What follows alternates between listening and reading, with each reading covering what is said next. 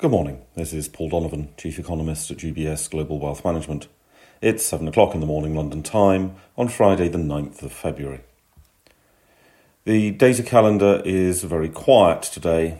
The recent pattern of a deluge of data releases from the world's major economies, followed by days where very little happens, is not perhaps terribly helpful to financial markets. As the world gets more and more complex, time is needed to get into the details of data to understand how much the numbers can be trusted and what, in fact, they are saying. Overworked economists struggle to do that in real time when releases are clustered together. The subsequent periods of calm then encourage markets to wander into realms of speculation on irrelevant or random topics. There is a certain amount of central bank speak going around, Yesterday, the Bank of England's Mann gave their characteristic hawkish views after arguably the most negative period for real wages since the Napoleonic Wars. Mann is apparently worried that UK real wages have the audacity to be increasing slightly. Corporate wage costs will, of course, be rising less than headline wages.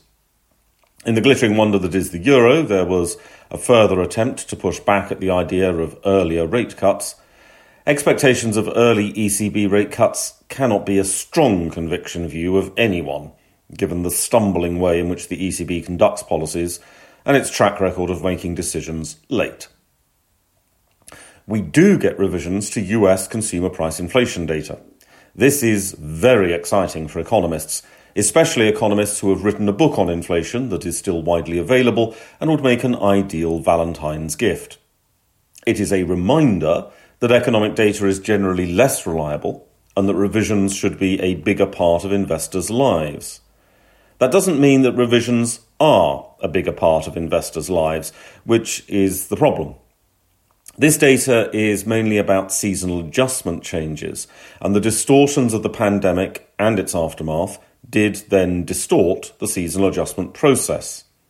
However, the US Federal Reserve is very unlikely to change its course of action because of revisions, and of course, seasonal adjustments are designed to take reality and then change it for the purposes of smoothing the data series. These revisions should therefore not alter the lived experiences of US households. It's not just China's government that seems keen to have equities go up because they like equities going up. The current UK Chancellor, Hunt, is considering offering retail investors tax free savings accounts that invest in British equities while encouraging UK pension funds to invest in UK assets. The challenge here may be defining what a British company is, as the overwhelming majority of UK FTSE earnings come from overseas. UK listed companies tend to be global companies with the faintest trace of a British accent.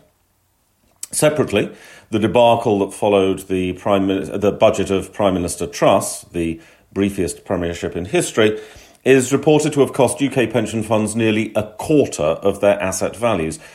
This raises questions about the willingness of pension funds to follow government advice and also serves as a signal to governments around the world that ignoring economists and pursuing fiscal policies based on ideology does not necessarily end terribly well.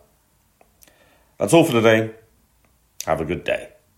UBS Chief Investment Office's investment views are prepared and published by the global wealth management business of UBS AG or its affiliate, UBS. This material has no regard to the specific investment objectives, financial situation, or particular needs of any specific recipient and is published for informational purposes only. As a firm providing wealth management services to clients globally, UBS AG and its subsidiaries offer both investment advisory services and brokerage services. Investment advisory services and brokerage services are separate and distinct, differ in material ways, and are governed by different laws and separate arrangements. In the USA, UBS Financial Services Inc. is a subsidiary of UBS AG and a member of FINRA SIPC. For information, please visit our website at ubs.com forward slash working with us. For a full legal disclaimer applicable to the independent investment investment views produced by UBS, please visit our website at ubs.com forward slash CIO dash disclaimer.